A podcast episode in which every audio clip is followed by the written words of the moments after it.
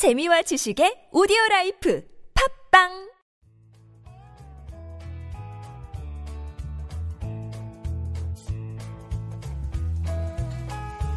황홀하고 찬란한 광기 어린 창조적 유희.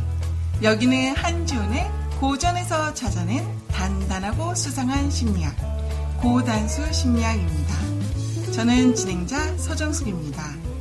오늘은 그 스무 번째 시간으로 우리는 왜 글을 써야만 하는가에 대해서 한지훈 작가님께서 이야기 나눠주시겠습니다.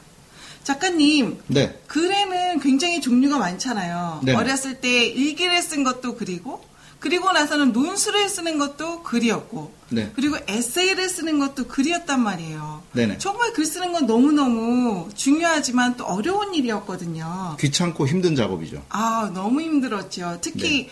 일기 같은 경우 어렸을 적의 기억은 선생님께서 계속적으로 반복적으로 점검하시는 일. 네. 그래서 의무적으로 했어야 되는 일. 그래서 항상 참 맛있었다. 참 좋았다. 라고 끝났던 기억이 있는데요. 네. 왜 우리는 글을 그렇게 써야 되는 건가요? 자, 오늘 주제는요. 우리는 왜 글을 써야만 하는가라는 주제로 가는데 이제 벌써 20회 정도 달리니까 우리 서정숙 씨도 아주 노련하게 진행을 하고 있어서 너무 좋, 좋습니다. 아무 감사합니다. 자, 우선 이렇게 한번 생각해 보죠. 어, 2000, 2116, 2116, 지금부터 딱 100년 뒤인데요. 네. 한번 상상을 해볼까요? 우리가 살아있을까요? 아, 기술이 발달해서 냉동인간 같은 걸로 된다면은 가능성이 있어 보이는데 어떨까요? 확실한 건 안 살아있다는 거겠죠? 그렇죠. 지금부터 100년 전을 한번 생각해 볼까요? 1916년. 어떨까요? 뭔가 차도 별로 없었을 것 같고요. 막 마차가 아니면 우마가 길거리에 다녔을 것 같고 한복 입고 다녔을 것 같고요. 그렇습니다. 우리 인간의 삶은 어쩌면 허무 그 자체인지도 모르겠습니다. 앞으로 100년 뒤, 100년 전을 우리는 존재하지 못한다는 것이죠. 네. 존재한다 손, 존재한다 손 치더라도 우린 늙고 힘들겠죠. 자, 그렇겠죠.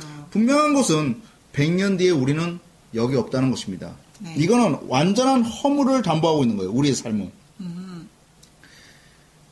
그런데요, 우리는 살다 보면 연속된 사회화된 삶을 살다 보면 지금 살고 있는 이 삶이 영원히 계속된다라는 착각 속에 빠지게 됩니다. 네. 영원히 계속되리라는 착각 속에서 우리는 무기력이라는 것과 만나게 됩니다. 저는 가끔 유튜브에서 1950년대, 30년대 영화를 찾아봐요. 네. 놀랍게도 그 당시 영화가 복원돼서 이렇게 무료로 올라와 있는 것들을 발견하곤 하는데, 뭐, 1950년대에 나온 영화 중에서 자유부인이라는 영화를 본 적이 있었습니다. 네. 근데 거기에 나오는 대사가 이런 대사가 있었어요. 너나 나나 이제 시들어가는 장미야.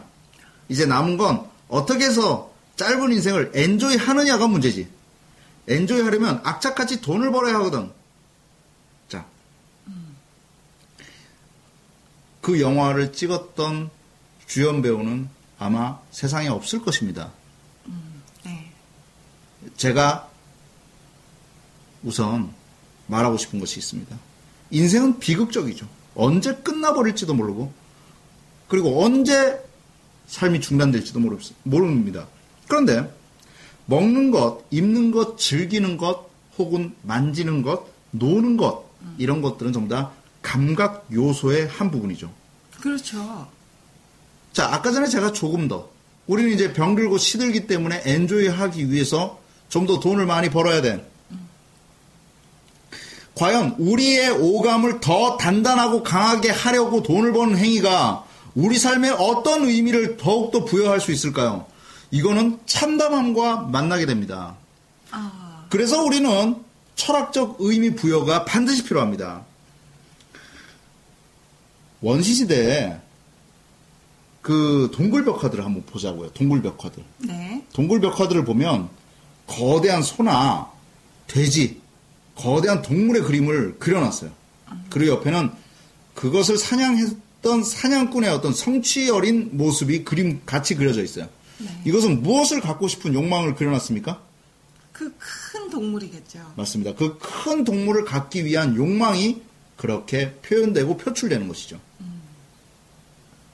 그렇다면 원시 시대를 살았던 그 사람과 우리가 지금 살고 있는 모습은 과연 어떤 차이가 있습니까? 어떤 의미 부여를 할 수 있습니까? 자, 이것에 대해서 우리는 자유롭지 못하는 것입니다. 우리는 과연 어떤 의미를 부여할 수 있습니까? 그 사람도 욕망을 위해서, 나의 오감의 최선을 위해서 살았고, 우리 자신도 지금 오감을 최대한 맞추기 위해서 돈을 번다. 그리고 나는 시간이 없다라고 얘기합니다. 네. 죽음을 인식해 본 적 있습니까? 죽음이라는 것은 참 힘든 것 중에 하나입니다. 그런데 우리는 누군가가 이렇게 얘기합니다. 각성하라. 그리고 의미 있게 살아라. 라고 말을 하면 우리는 그 순간 자각을 하고 이렇게 살면 안 되지. 라고 얘기하다가도 곧 이렇게 나사 풀린 사람처럼 얘기합니다. 먹는 것, 입는 것, 아직 나에게는 부족해. 그렇기 때문에 그것을 최대한 맞춰나가는 것. 인생은요, 오감을 만족시킨다는 것은 끊임없는 욕망의 굴레일 뿐. 지금 그 동굴 벽화를 그려냈던 원시인들은 어디로 사라졌습니까? 존재합니까? 존재하지 않는다는 거죠. 우리의 삶도 허무하게 꺼져버릴 촛불입니다. 네. 단재 신채호 선생은 이런 말을 합니다.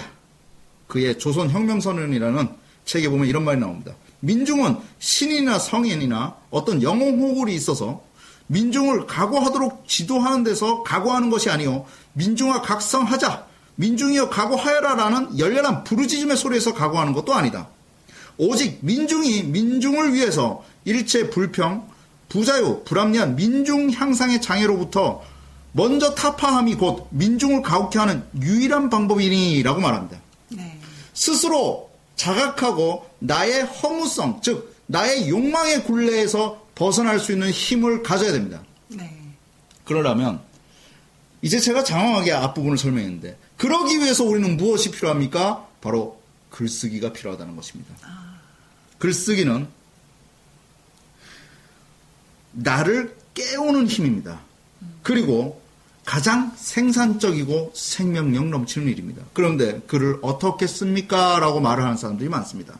저는 이렇게 말합니다. 생의 감각을 깨우는 일이다. 생의 감각을 깨우는 일이다. 자, 우리가 흔히 말하는 오감. 제가 서정숙 씨의 어깨를 건드리면 촉감이 느껴지죠. 네. 우리가 맛있는 것을 먹으면 뭐 미각이 느껴지죠. 네. 이런 것은 오감이라고 그래서 누구나 느낄 수 있는 감각입니다. 하지만 자기의 생각을 정리하고 그것을 글로 옮겨 적는 그 순간부터 우리는 육감, 칠감, 팔감으로 넘어갈 수 있다는 것입니다. 그것은 바로 감동의 순간이죠. 글을 써야 되는 이유는요. 맞춤법, 단어 선별 능력, 구성 능력의 범주를 뛰어넘는 것입니다. 기억해야 될 것이 있습니다. 우리가 알고 있는 모든 언어는 우리의 생각을 따라올 수 없습니다. 서정숙 씨는 지금 자신의 생각과 자신의 철학을 완벽한 의미의 언어로 구사할 수 있다고 생각하십니까? 힘들죠. 힘듭니다. 이것은 단호하게 말해서 힘든 일입니다. 그렇기 때문에 모든 글 쓰는 사람들은 그것이 불가능하다는 것을 알고 있습니다. 그렇기 때문에 이제 여러분들은 자유롭게 글을 쓸 권리가 있습니다. 언어는 미약합니다. 우리의 생각과 우리의 광활한 생각들을 표현하기에 언어라는 도구는 미흡하다는 것입니다. 그렇기 때문에 미흡한 언어이기 때문에 내가 맞춤법이 좀 틀려도 단어 선별이 틀려도 문장 구성 능력 따위가 틀린다 손 치더라도 그렇게 문제되지 않습니다. 우선 나의 표현을 통해서 생의 감각을 깨우고 생명력을 길러내십시오. 시인 김광섭은요, 오랜 투병 끝에 시 하나를 바- 발표하는데요. 이제 투병 생활을 끝내고 나서 바로 눈이 팍 트여지는 그 순간에 그 의미를 시로 남겼습니다. 읽어볼게요. 생의 감각이라는 시인데 이렇습니다. 여명에서 종이 울린다. 새벽별이 반짝이고 사람들이 같이 산다. 닭이 온다. 개가 짖는다. 오는 사람이 있고 가는 사람이 있다. 오는 사람이 내게로 오고 가는 사람이 다 내게로 간다. 자, 나는 이제 중약하고요. 나는 무너지는 뚜기에 혼자 섰다. 기슭에는 채송화가 무더기로 피어서 생의 감각을 흔들어 주었다. 그렇습니다. 우리는 생의 감각을 깨우는 일을 하셔야 됩니다. 그것은 무엇입니까? 물론 돈벌이 너무너무 중요합니다. 그것이 없이 인간은 존재할 수 없으니까요. 하지만 그것이 전부가 아닙니다. 오감을 채우는 일이 전부라면 우리는 동굴벽화를 그렸던 그 원시인과 다를 바가 뭐그? 이상의 것을 추구해야 됩니다. 우리는 가장 문명화된 삶, 가장 이성적인 행동을 해야 됩니다. 그것은 내가 내 가슴에 있는 광기 어린 글들을 쏟아낼 수 있는 힘, 바로 생명력 있는 생의 감각을 깨우는 일상어를 쓰는 것이 아니라 바로 특별한 나만의 부르짖음을 글로 표현해야 된다는 것입니다. 매일 조금씩 글을 써보십시오. 새로운 차원의 씻김을 받을 것입니다. 어려운 작업이 아니라 그것은 토해내는 작업이고 바로 나의 모든 것을 표현하는 동안에 당신은 새로운 의미의 감각을 느낄 수 있을 것이고 그것은 제가 얘기하는 가장 다이나믹한 생명력이 아닌가 생각해 봅니다. 감사합니다. 네, 저희가 글을 써야 되는 이유 정말 간단하고 중요한 거였네요. 저희가 살아있다는 생명력을 느낄 수 있는 시간을 갖게 되는 거고요. 지금까지 언어가 무서워서 무엇이 어려운 건가 잘 찾지 못하는 것이 어려웠다면 이제는 언어를 주물러 보는 시간 한번 가져보도록 하겠습니다. 오늘도 중요한 시간 어, 한지훈의 고단수 심리학 저는 서정수 네 저는 작가 한지훈이었습니다. 감사합니다.